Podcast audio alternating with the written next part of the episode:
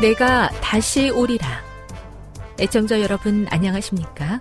여기는 AWR 희망의 소리 한국어 방송입니다.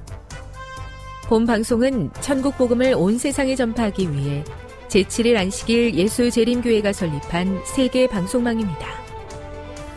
AWR 희망의 소리는 유럽, 라틴 아메리카, 아프리카, 러시아, 아시아의 방송망을 통해 전 세계에 복음을 전파하고 있습니다. AWR 아시아 희망의 소리 방송국은 한국어 방송을 매일 5시간씩 송출하고 있습니다. 희망의 소리 방송은 인터넷과 스마트폰을 통해서도 언제나 청취하실 수 있습니다. 들으실 수 있는 인터넷 주소는 awr.org입니다. 유튜브로는 awr 코리아로 검색하시면 됩니다.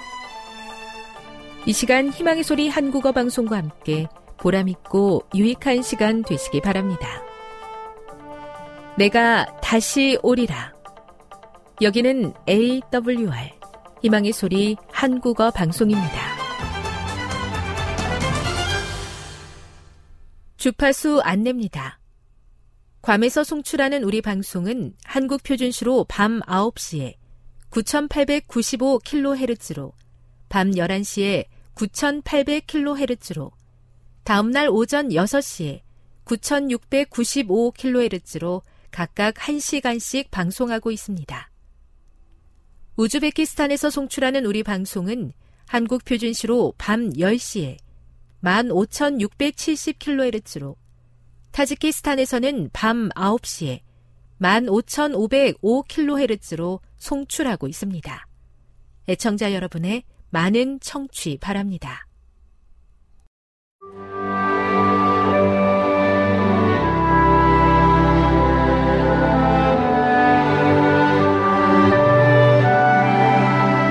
읽어주는 교과 첫째 날 9월 25일 일요일 창조 사랑의 표현 오늘날 우리는 천연계 속에서 선과 악의 모습을 동시에 발견한다.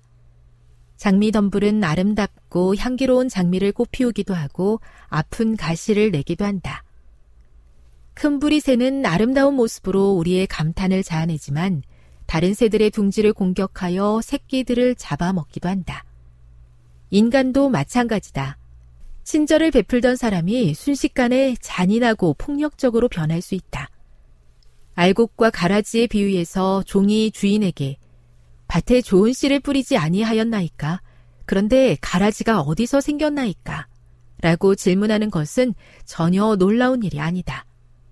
주인은 원수가 이렇게 하였다고 대답한다.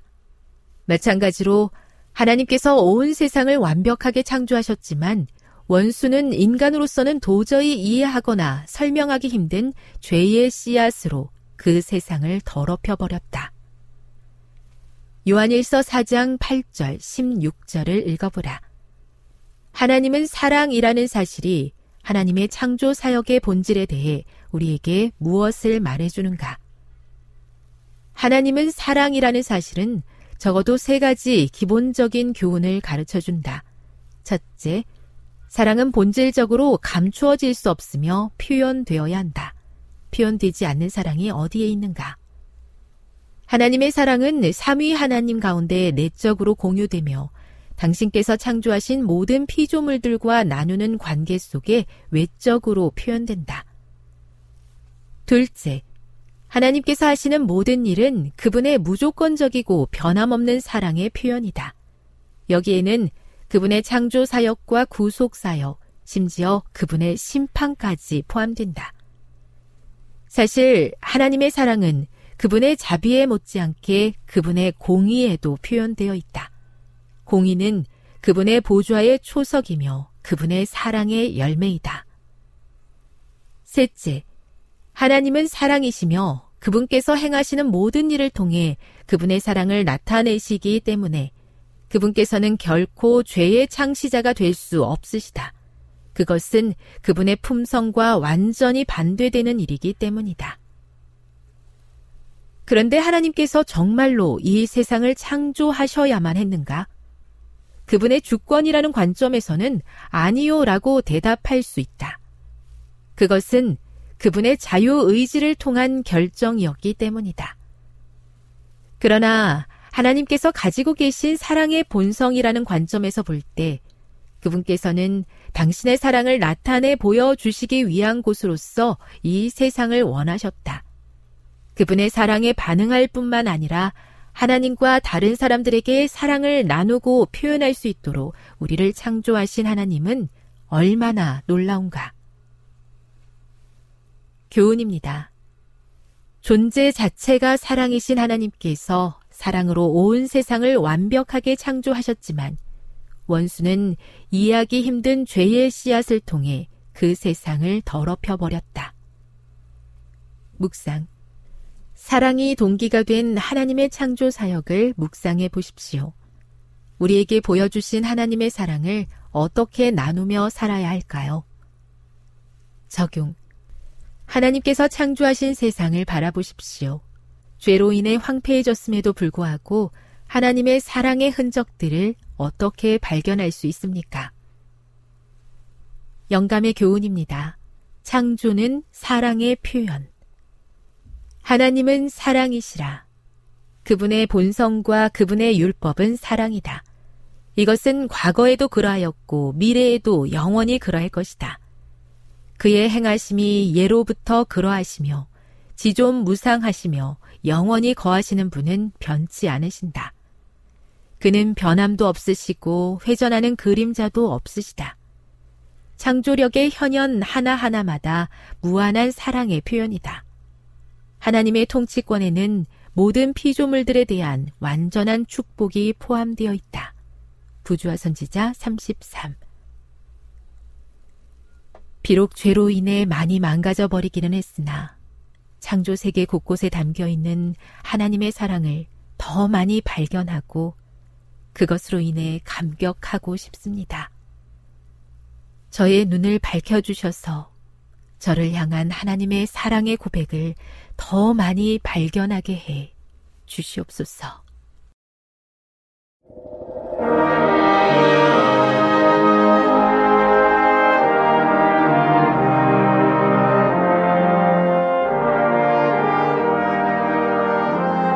희망의 소리 청취자 여러분, 주 안에서 평안하셨습니까?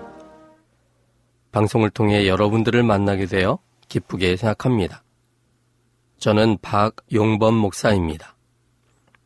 이 시간 하나님의 은혜가 우리 모두에게 함께 하시기를 바랍니다. 이 시간에는 하나님께서 세우시는 사람에게 주시는 하나님의 선물 세 가지라는 제목으로 함께 내를 나누고자 합니다. 하나님께서 세우시는 사람에게 주시는 하나님의 선물 세 가지라는 제목입니다. 오늘 본문은 사무엘상 10장 1절부터 13절입니다. 사무엘상 10장 1절로 13절입니다.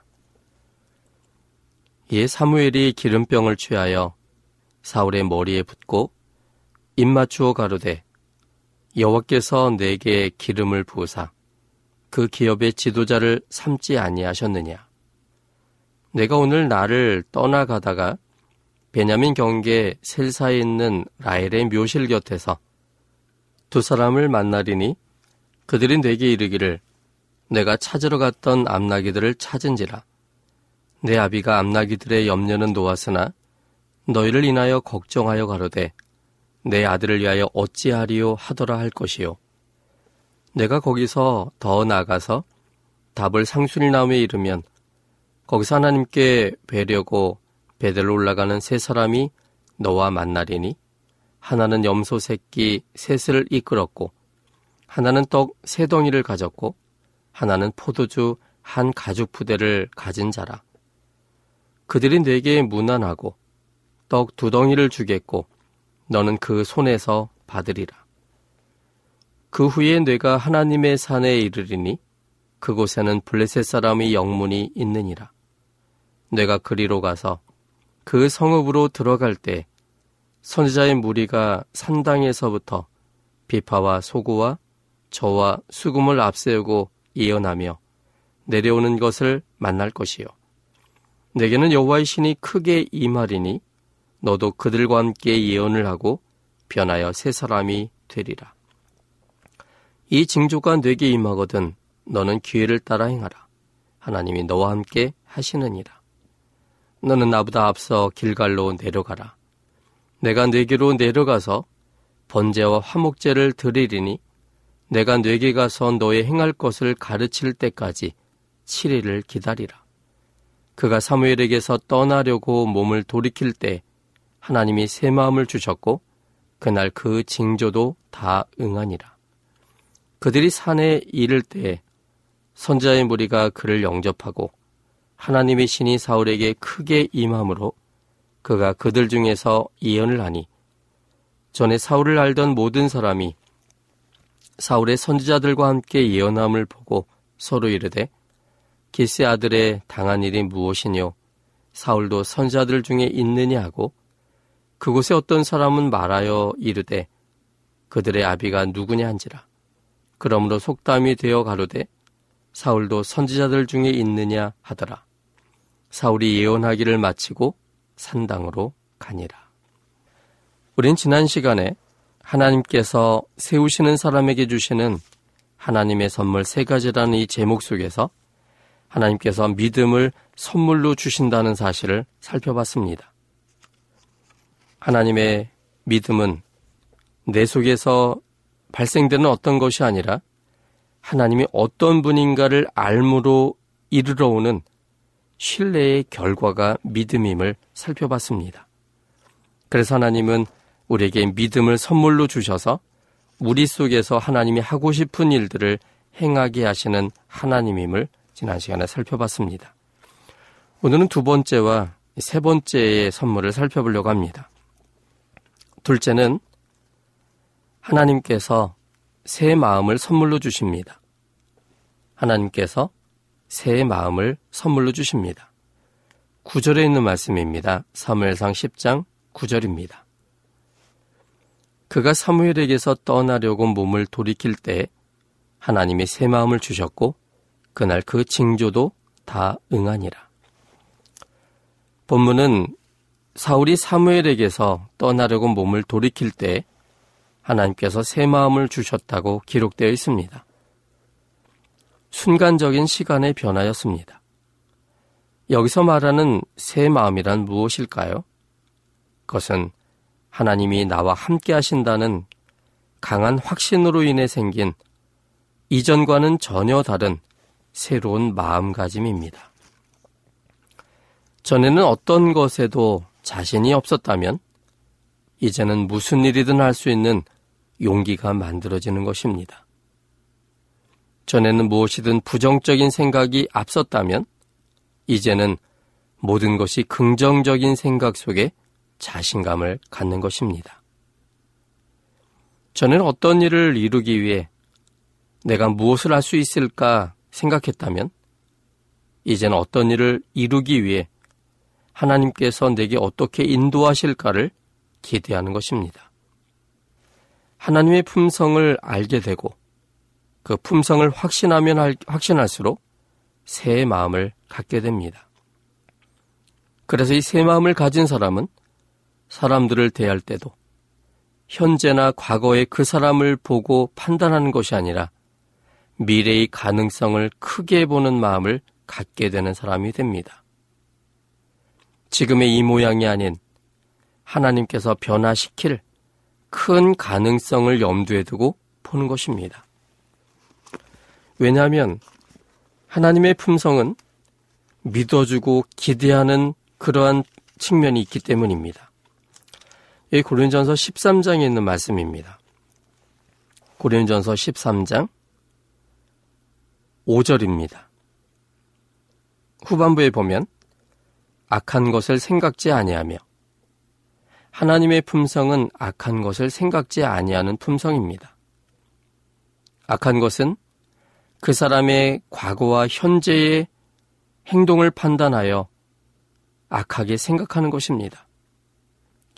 그러나 하나님께서 악한 것을 생각지 아니하신다는 이야기는 하나님은 과거와 현재의 그것에 국한해서 판단하는 분이 아니라 과거와 현재가 그렇지 않다 할지라도 하나님 안에서 바뀔 사람으로 기대하기 때문에 그가 악하게 될 것 혹은 부정적으로 될 것을 전혀 생각하지 않는다는 의미입니다. 또한 7절에 보면 모든 것을 참으며 모든 것을 믿으며 모든 것을 바라며 모든 것을 견딘다고 말씀하셨습니다. 하나님의 품성은 믿습니다. 우리를 믿어주십니다.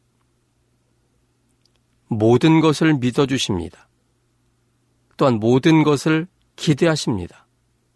그래서 지금 현재의 것을 참고 견딜 수 있으신 겁니다. 미래에 대한 하나님의 믿음, 미래에 대한 우리에 대한 기대 때문에 하나님은 과거의 삶에 대하여 지금도 여전히 벌어지는 현재의 넘어짐에 대해서도 참고 견디며 미래를 위해서 우리를 기다려 주시는 것입니다. 그러므로 하나님으로 인해서 하나님의 품성으로 인해서 새 마음을 갖게 된 사람이라면 하나님처럼 우리도 다른 사람을 대할 때 과거나 현재에 국한된 악한 생각을 판단하지 않을 것이고 그 사람의 모든 것을 믿어주며 그 사람이 모든 것이 바뀔 것을 기대하며 그러므로 아직까지 드러나지 않은 현실의 삶에 대하여 참고 견딜 수 있게 된다는 사실입니다. 하나님의 사랑이 자신의 마음을 새롭게 하셨듯이 하나님을 만나는 모든 사람들에게 변화를 이루실 것을 기대하는 사람이 되는 것입니다. 그래서 그런 사람은 언제나 긍정적인 생각을 하는 사람이 될 수밖에 없습니다. 부정이 아니라 언제나 긍정적. 지금은 이렇지만 하나님 안에서 바뀔 것을 기대하는 그래서 언제나 긍정적 아멘의 삶을 생각하며 살아가는 사람이 되는 것입니다. 고린도서 1장 18절 그리고 20절에 있는 말씀을 좀 보겠습니다. 고린도후서 1장 18절과 20절입니다. 하나님은 미쁘시니라. 우리가 너에게 한 말은 예하고 아니라 함이 없노라. 20절. 하나님의 약속은 얼마든지 그리스도 안에서 예가 되니 그런지 그로 말미암아 우리가 아멘하여 하나님께 영광을 돌리게 되느니라. 하나님은 미쁘신 분이십니다. 믿을 만한 분이십니다. 그러므로 우리는 언제나 그분의 긍정적 믿음 때문에 그분의 품성 속에서 배운 것 때문에 우리 속에서도 우리도 신실해지며 긍정적 생각과 긍정적 말을 하는 사람이 되는 것입니다. 그래서 하나님의 약속은 얼마든지 그리스도 안에서 예가 되기 때문에 우리가 그 하나님을 믿기 때문에 그분 안에서의 변화를 기대함으로 우리는 부정적 생각, 부정적 행동, 부정적 말을 하는 사람이 아니라 긍정적 생각과 긍정적 행동과 긍정적 언어를 사용하는 사람으로 변화되는 것입니다. 하나님께서 새로운 마음을 우리에게 주십니다. 긍정적인 마음, 용기, 폭넓은 이해심, 포용력, 협력하고자 하는 마음, 이 모든 새로운 마음들을 우리에게 주십니다. 요셉이 형들을 용서할 수 있었던 것은 하나님께서 요셉에게 새 마음을 주셨기 때문입니다. 상황이 변한 것은 아무것도 없는데 하나님께서 요셉에게 새로운 마음을 주시자 요셉은 새로운 방법으로 생각하게 되었고 그래서 사건을 달리 해석할 수 있게 된 것입니다. 창세기 45장 5절과 8절에 있는 말씀을 보겠습니다. 창세기 45장 5절입니다. 당신들이 나를 이곳에 팔았으므로 근심하지 마소서. 한탄하지 마소서.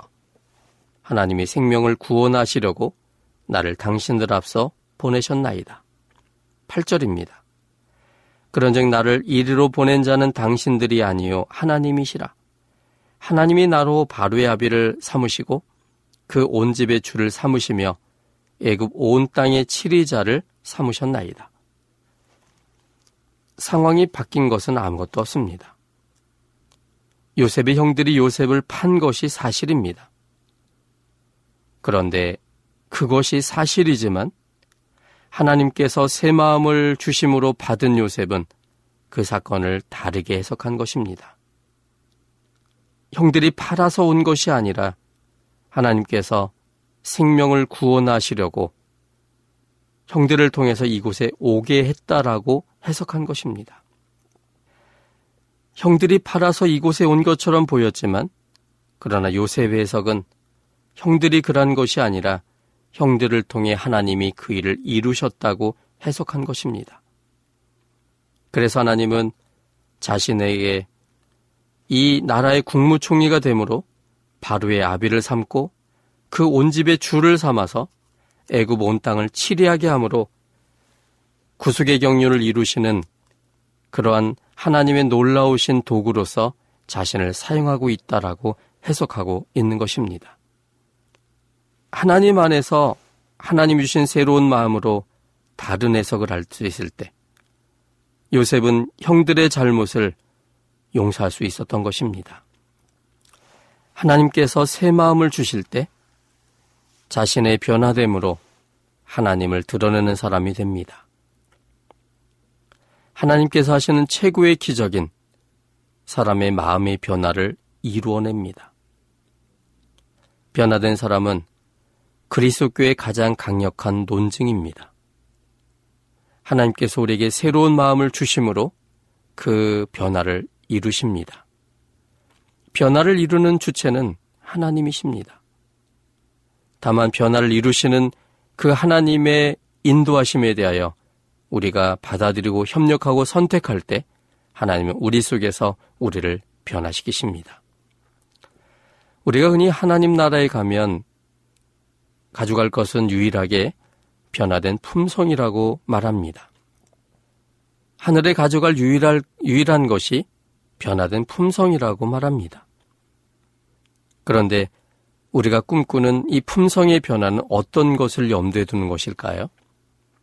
우리는 흔히 변화되고 싶은 품성, 하늘에 가져가야 될 품성, 품성의 변화를 하면 우리 마음이 다른 사람에게 대하여 좀 어떠한 일을 하든지 참고 그리고 온유한 마음을 갖고 그들이 어떤 손가락질을 하거나 공격한다 할지라도 그저 성내지 않고 가만히 있는 그런 상태를 품성의 변화라고 생각합니다. 그런데 품성의 변화는 물론 그런 것도 포함되어 지만 더 큰 품성의 변화는 하나님의 품성을 담는 것입니다. 하나님의 품성의 가장 중요한 덕목은 자유지입니다. 물에 잉치 아니하는 하나님의 품성, 강제하지 아니하신 하나님의 품성, 자유지를 주시고 어떠한 선택이든지 선택할 수 있는 그러한 기회를 부여하는 것. 그것이 하나님이 가진 품성의 가장 멋있는 품성의 하나입니다. 우리가 혹 다른 사람에 대하여 내 생각대로 따르기를 원하는 사람은 아닌가요? 온순하긴 하지만 내가 가진 진리를 다른 사람에게 강요하는 것은 아닌가요? 다른 사람이 뭐라 한다 할지라도 성내지 않지만 내가 나만이 갖고 있는 확신을 다른 사람에게 강요하고 강제하여 반드시 지키도록 요구하는 사람은 아닙니까? 만약 그렇다면 우리는 혹 다른 하나님을 믿고 있는 증거가 될 것입니다. 우리가 알고 있는 하나님은 성경의 하나님은 강제하신 하나님이 아니십니다. 우리가 그 하나님을 알게 되었고 그 하나님이 우리 속에 새 마음을 주시는 분이라면 우리도 하나님처럼 다른 사람들에게 자유의 선택을 허락하는 사람이 되어야만 합니다. 내 생각대로 고집하는 사람이 아니라 다른 사람의 생각을 들어보는 사람. 다른 사람의 생각을 다시 한번 면밀히 살펴보고 그것을 합리적으로 생각해 보는 사람. 내가 아무리 옳은 것을 가졌다 할지라도 그것을 강제적으로 다른 사람에게 강요하는 것이 아닌 사람. 이러한 사람이야말로 하나님의 품성을 담는 사람이고 하나님께서 우리에게 새로운 마음을 준 것에 대한 강력한 논쟁이 될 것입니다. 우리도 변화시키는 하나님의 능력으로 변화되어서 새 마음으로 사는 우리들이 됐으면 좋겠습니다. 이러한 변화되어진 우리의 모습을 볼 때 우리를 변화시킨 그 하나님을 사람들은 보게 될 겁니다. 그리고 그 하나님께 영광을 돌리게 될 겁니다. 셋째는 하나님께서 성령을 선물로 주십니다. 하나님께서 성령을 선물로 주십니다. 10절부터 13절에 있는 말씀입니다. 사무엘상 10장 10절로 13절입니다. 그들이 산에 이를 때 선지자의 무리가 그를 영접하고 하나님의 신이 사울에게 크게 임함으로 그가 그들 중에서 예언을 하니 전에 사울을 알던 모든 사람이 사울의 선지자들과 함께 예언함을 보고 서로 이르되 기스의 아들의 당한 일이 무엇이뇨? 사울도 선지자들 중에 있느냐? 하고. 그곳에 어떤 사람은 말하여 이르되 그들의 아비가 누구냐 한지라. 그러므로 속담이 되어 가로되 사울도 선자들 중에 있느냐? 하더라. 사울이 예언하기를 마치고 산당으로 가니라.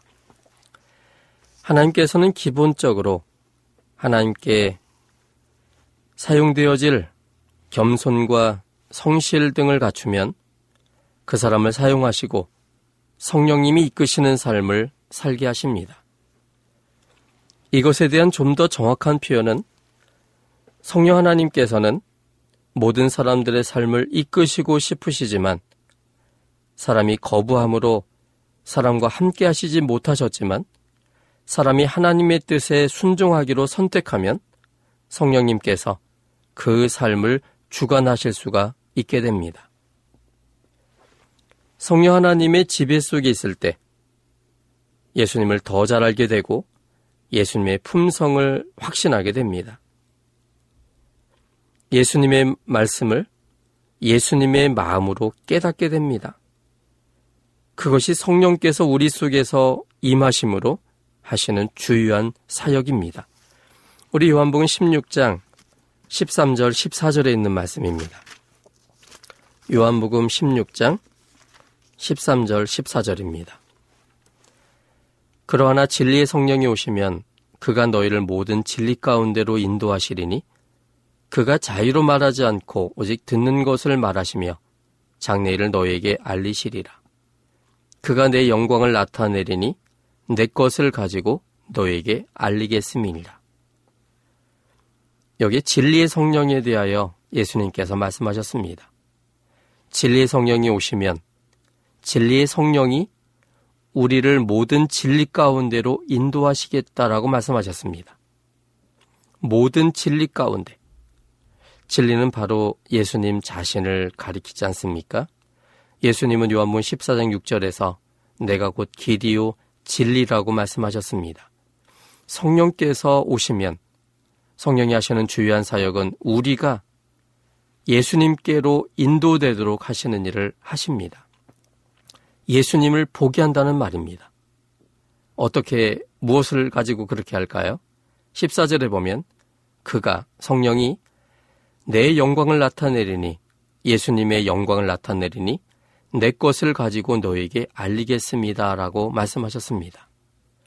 성령이 예수님의 영광을 나타내는 것은 내 것을 가지고입니다. 이 내 것은 이 본문 가운데 보면 바로 앞절에 나와 있는 모든 진리입니다. 예수님의 말씀 속에서 예수님의 영광을 드러내는 일을 성령께서 하심으로 예수님께로 가까이 나가도록 인도하신다는 것입니다. 그렇다면 영광이란 무엇일까요? 이 14절에 나오는 영광은 출애굽기 33장을 통해서 우리는 살펴볼 수 있습니다. 출애굽기 33장 18절에 있는 말씀입니다. 모세가 가로되 원컨대 주의 영광을 내게 보이소서. 모세는 하나님께 주님의 영광을 보여달라고 요청했습니다. 이런 요청에 대하여 여호와께서는 이렇게 말씀하셨습니다. 19절입니다. 여호와께서 가라사대 내가 나의 모든 선한 형상을 내 앞으로 지나게 하고 여호와 이름을 내 앞에 반포하리라. 나는 은혜 줄 자에게 은혜를 주고 긍휼히 여길 자에게 긍휼을 베푸느니라. 어찌 보면 동문서답하는 격이 되어버립니다. 모세가 하나님께 주님의 영광을 보여달라고 요청했는데 여호와 하나님께서는 나의 모든 선한 형상을 내 앞으로 지나가게 할 것이고 여호와의 이름을 내 앞에 반포하겠다고 응답하셨습니다. 또 은혜 줄 자에게 은혜를 주고 긍휼히 여길 자에게 긍휼을 베푸는 것으로 하나님 자신의 이름을 설명합니다. 서로 앞뒤가 안 맞는 것처럼 보이지 않습니까? 그런데 가만 살펴보면 주님의 영광에 대하여 그것을 보여달라는 모세의 질문에 대하여 하나님이 대답하신 것이라면 주님의 영광과 하나님이 말씀하시는 이러한 것들이 똑같다는 사실을 우리는 깨닫게 됩니다. 하나님의 선한 형상이 영광이란 뜻입니다. 여호와의 이름이 주님의 영광이고 또 우리가 흔히 여호와의 이름 그러면 내 이름은 여호와야 이렇게 말할 것 같은데 여호와란 이름을 사용하시는 분의 마음의 품성을 또 풀어서 설명하고 있습니다. 그 말이 나는 은혜 줄 자에게 은혜를 주고 긍휼히 여길 자에게 긍휼을 베푸는다는 것입니다. 이 말을 종합해 보면 영광과 동의어는 형상과 이름과 품성임을 깨닫게 됩니다. 그럼 요한복 16장으로 다시 돌아가셔서 성령께서 예수님의 품성을 드러냅니다. 네, 무엇을 가지고요? 바로 하나님의 말씀을 통해서입니다. 하나님의 말씀을 통해서 성령께서 이 말씀에 조명하실 때, 우리의 마음을 깨닫게 하실 때, 하나님의 말씀 속에서, 글자 속에서 하나님의 품성을 깨닫게 되어 하나님이 누군가를 명확하게 볼 수 있게 만든다는 사실입니다. 실제로 성경은 글자로만 읽으면 그 글자는 우리를 죽이는 것이라고 했습니다. 고린도서 3장 6절 의문은 죽이는 것이요 글자는 죽이는 것입니다. 그러나 거기에 성령께서 임재하심으로 그 글을 말씀하시는 하나님을 보게 될 때, 그 하나님의 품성을 깨닫게 될 때, 드디어 그 속에 있는 사랑을 보게 되고 그것이 우리에게 생명이 되는 것입니다. 성령 하나님은 죽은 것 같은 글씨 속에서 하나님의 살아있는 품성을 깨닫게 만들고 그 사랑을 확신함으로 주님을 선택하게 하시는 겁니다. 성령 하나님의 지배를 받을 때 또한 하나님의 시간을 기다릴 줄 아는 사람이 됩니다. 하나님의 품성을 믿기 때문에 믿음으로 기다리는 사람이 되는 것입니다. 우리 하박국 2장 4절에 있는 말씀을 좀 보시겠습니다. 하박국 2장 4절에 있는 말씀입니다. 보라 그의 마음은 교만하며 그의 속에서 정직하지 못하니라. 그러나 의인은 그 믿음으로 말미암아 살리라. 여기 하박국 선지자는 말씀하시기를 의인은 믿음으로 말미암아 살겠다고 말씀하셨습니다. 의인은 그가 믿는 하나님의 품성을 믿는 믿음으로 기다리는 사람이란 얘기입니다. 내 생각을 믿지 않고 하나님의 생각을 믿게 되고 그러므로 인내함으로 기다리는 사람이 되는 것입니다. 우리들의 일들은 우리들의 능력 밖의 일들이 대부분입니다. 우리들의 일들은 고사하고 우리들 자체도 우리들 능력 밖의 영역입니다. 우리를 있게 하신 하나님 때문에 우리가 지금 존재하고 있듯이 우리들의 모든 일들은 우리를 있게 하신 하나님의 뜻과 능력 안에서만 해결이 됩니다. 이런 사실을 성령님께서 깨닫게 하십니다. 그러므로 성령 하나님 안에서 인내하고 하나님을 신뢰하고 그래서 믿음으로 기다리게 되는 것입니다. 하나님께서는 성령 하나님을 우리들에게 오게 하셔서 하나님을 믿는 믿음 안에 굳게 서게 하셔서 더 큰 도전과 미래를 향해 나가게 하십니다. 하나님의 뜻을 가장 소중히 여기고 성실하고 겸손하고 진실할 때 하나님은 그 사람을 사용하십니다. 그리고 선물도 주십니다. 믿음을 더해 주시고 두 번째 새 마음을 주시고 그리고 성령 하나님께서 거하게 하십니다.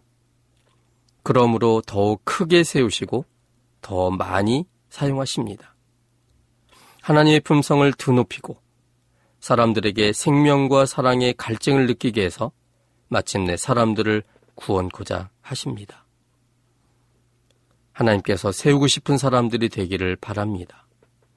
우리가 주님께서 세우고자 하는 사람이 될 때, 하나님은 우리에게 세 가지의 선물을 더해 주셔서 세운 우리들이 더 높여지기 원하고 그 기별을 통하여 소망 없이 생명 없이 죽어가는 많은 사람들에게 생명의 주님을 발견함으로 영원한 생명을 허락하기를 원하시는 아버지십니다. 그러므로 하나님께서 세우실 수 있는 그런 사람들이 되기를 바랍니다. 지금 여러분께서는 AWR 희망의 소리 한국어 방송을 듣고 계십니다.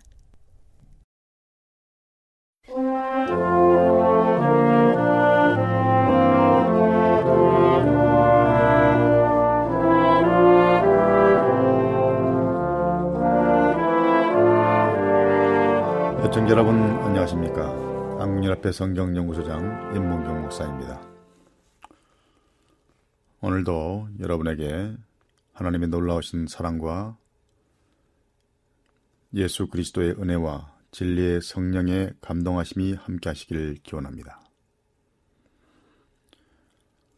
예, 오늘 이 시간에는 지난주에 설명했던 히브리서 5장 8절의 질문을 마무리 짓고 다음 주제로 넘어가겠습니다. 예, 히브리서 예, 10장 5절로 7절을 보면 예수님의 순종이 무엇이는지를 설명합니다. 예수님의 순종은 십계명에 대한 문자적 순종이 아니라 어떤 형태든지 하나님의 뜻을 행하는 것이었습니다. 그분의 희생적 순종이라는 주제는 빌립보서 2장 6절로 8절, 마가복음 8장 31절, 또 10장 38절, 누가복음 12장 50절, 요한복음 10장 17절 등과 같은 성경절에서도 찾아볼 수 있지만 아마도 로마서 5장 19절에 가장 분명하게 묘사되어 있는 것 같습니다. 예수님을 향한 하나님의 뜻은 예수님이 인간의 육신을 입고 세상을 위한 희생 제물로서 고난당하고 죽으시는 것이었습니다. 십자가는 이런 순종의 부름에 대한 예수님의 응답이었죠. 히브리서 10장 5절 7절은 이렇게 말하고 있습니다. 그러므로 세상에 임하실 때 가라스되 하나님이 제사와 예물을 원치 아니하시고 오직 나를 위하여 한 몸을 예비하셨도다. 하나님이여 보시옵소서 하나님의 뜻을 행하러 왔나이다. 또한 다수의 학자들은 히브리서 5장 8절의 순종이 7절에 나와 있는 경외하심을 가리킨다고도 생각하는데요. 예, 그 점도 대단히 중요한 포인트입니다.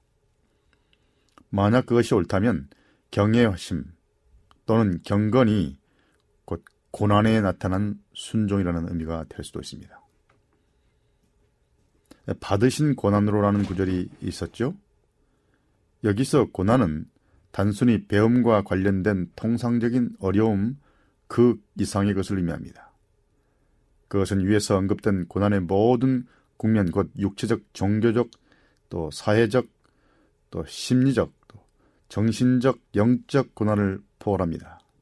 그러나 예수께서 고난을 통해 완전을 배우고 이루셨다는 개념이 많은 현대 독자들에게 어려운 개념인데 이해할 만합니다.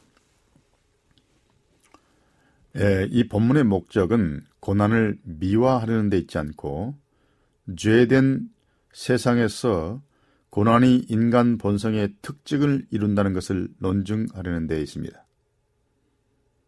지상의 예수님을 참으로 인간으로 만든 것은 그분이 고난을 수용한 데 있다는 것입니다. 예수가 참으로 인간이었던 것은 일차적으로 그분이 인간이 받는 고난을 남김없이 수용하고 경험하셨기 때문입니다.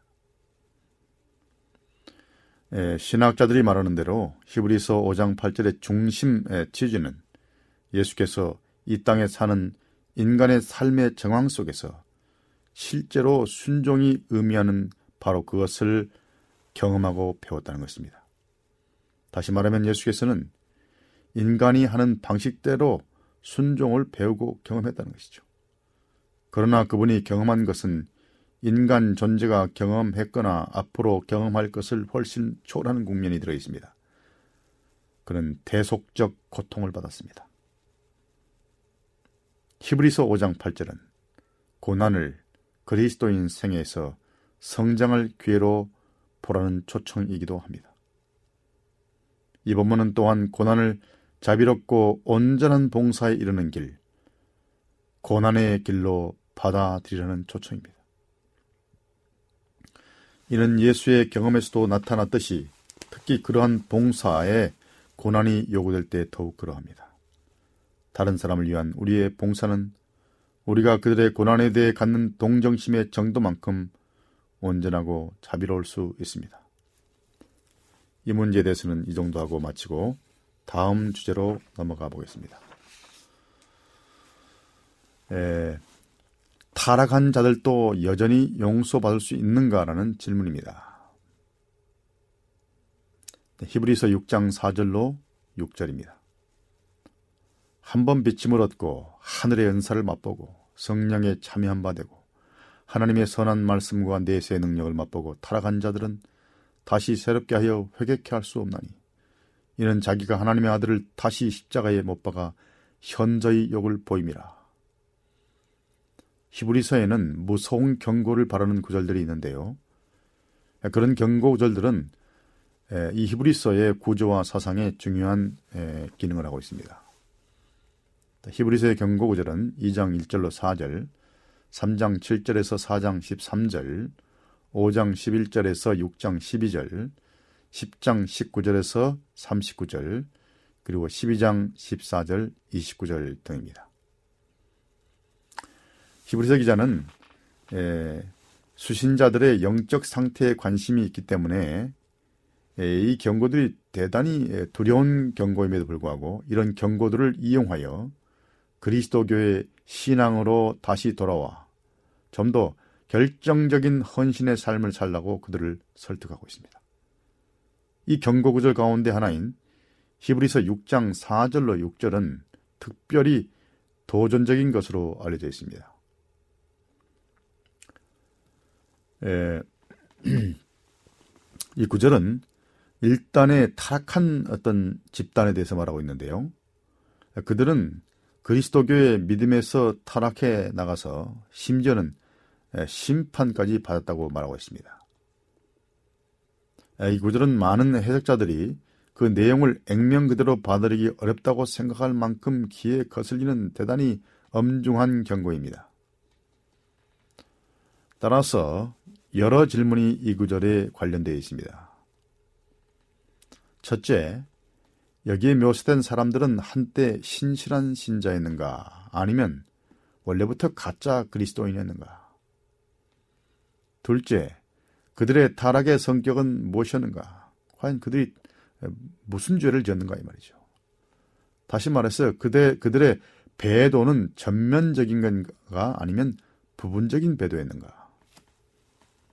셋째, 타락한 자들은 회개하여 절대 회복될 수 없는가? 아니면 그들이 그 배도에서 돌이키면 다시 한번 그리스도교의 신앙으로 회복될 수 있는가?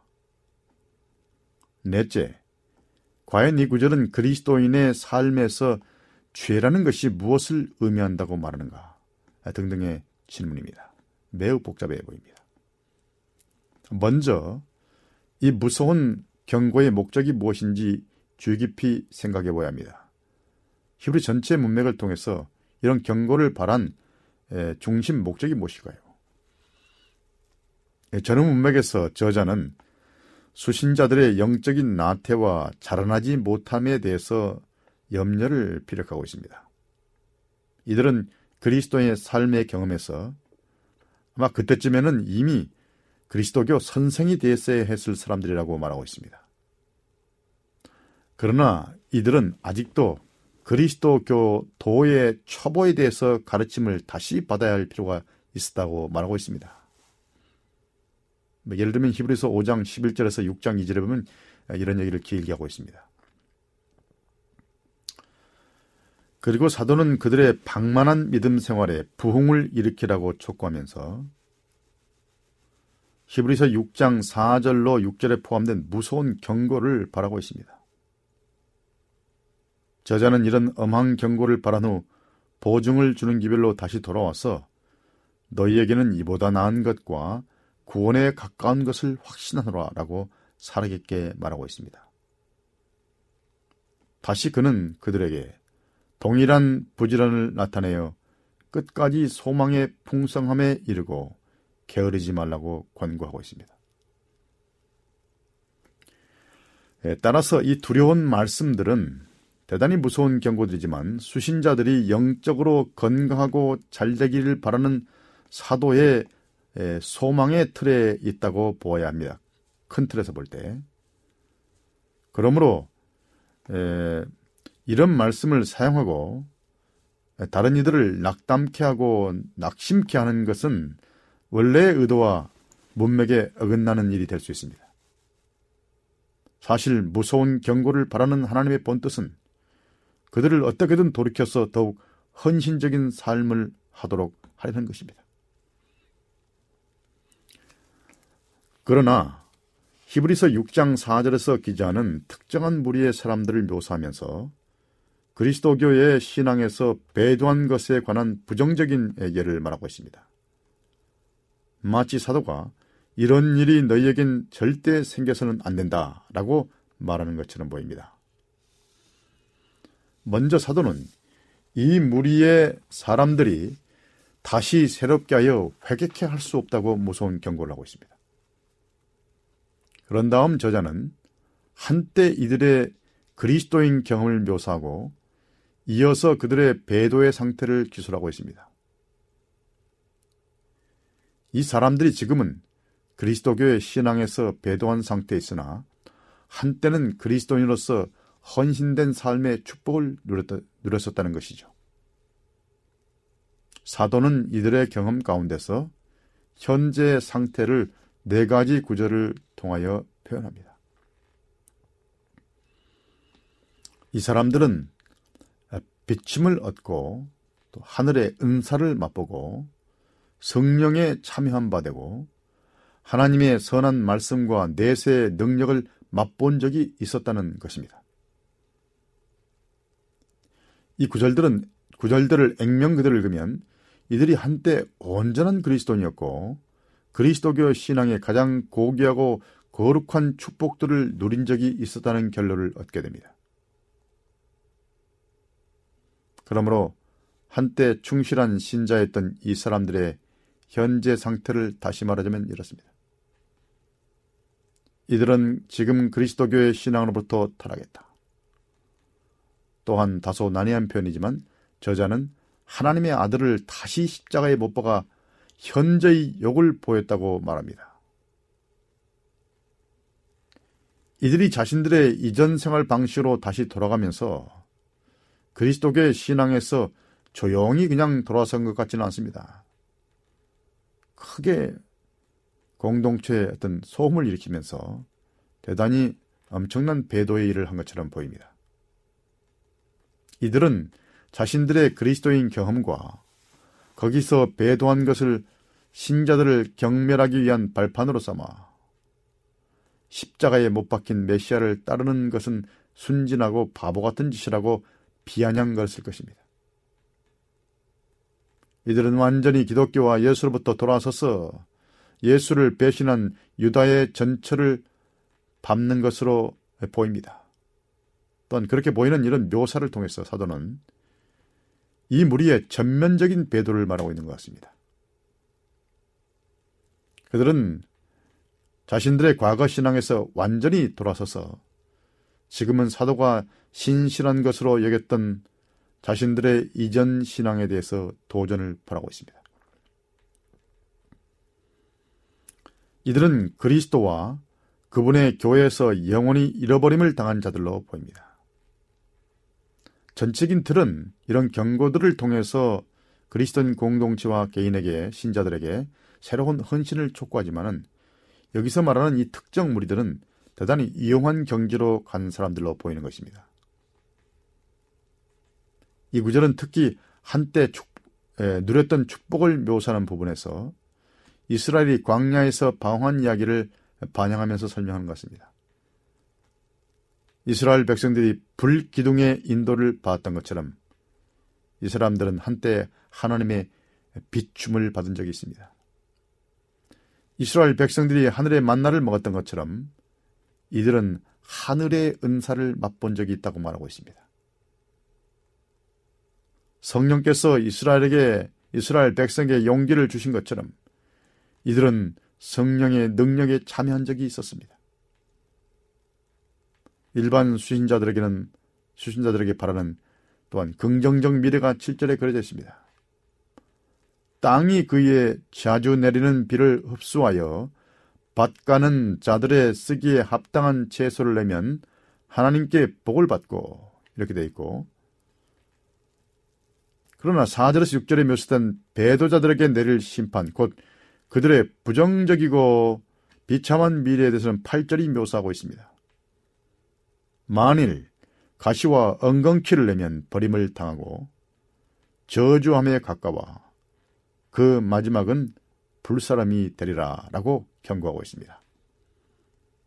다시 말하면 여기에 묘사된 사람들은 결국 가시와 엉겅퀴를 내서 버림을 당하고 저주를 받는 비참한 경지에 있는 사람들을 말하고 있는 것처럼 보입니다. 자, 그러면 과연 이 사람들이 누구인지, 이 말이 결정적으로 무엇을 의미하는지, 이런 문제에 대해서는 다음 시간에 계속하도록 하겠습니다. 예, 오늘은 여기까지 하고 예, 다음 시간에 이 문제를 계속 다루도록 하겠습니다. 안녕히 계십시오.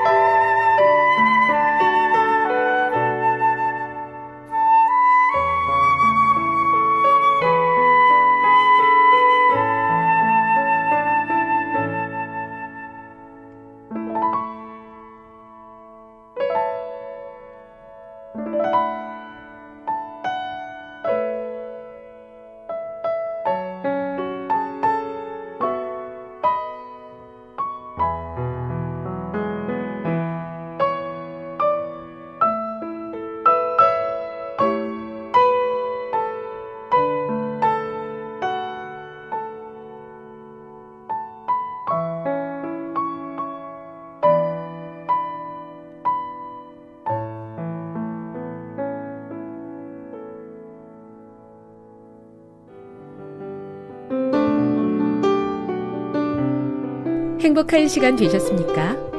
지금까지 여러분께서는 AWR 희망의 소리 한국어 방송을 청취하셨습니다. 방송을 청취하시고 문의를 원하시는 분은 우편번호 02461 대한민국 서울시 동대문구 이문로 1길 11 희망의 소리 방송부 앞으로 편지나 엽서를 보내주시거나 지역번호 02-3299-5296에서 8번으로 전화 주시기 바랍니다. 지금까지 함께 해주신 애청자 여러분들께 감사드립니다. 애청자 여러분, 다음 이 시간까지 하나님 안에서 늘 평안하십시오. 감사합니다.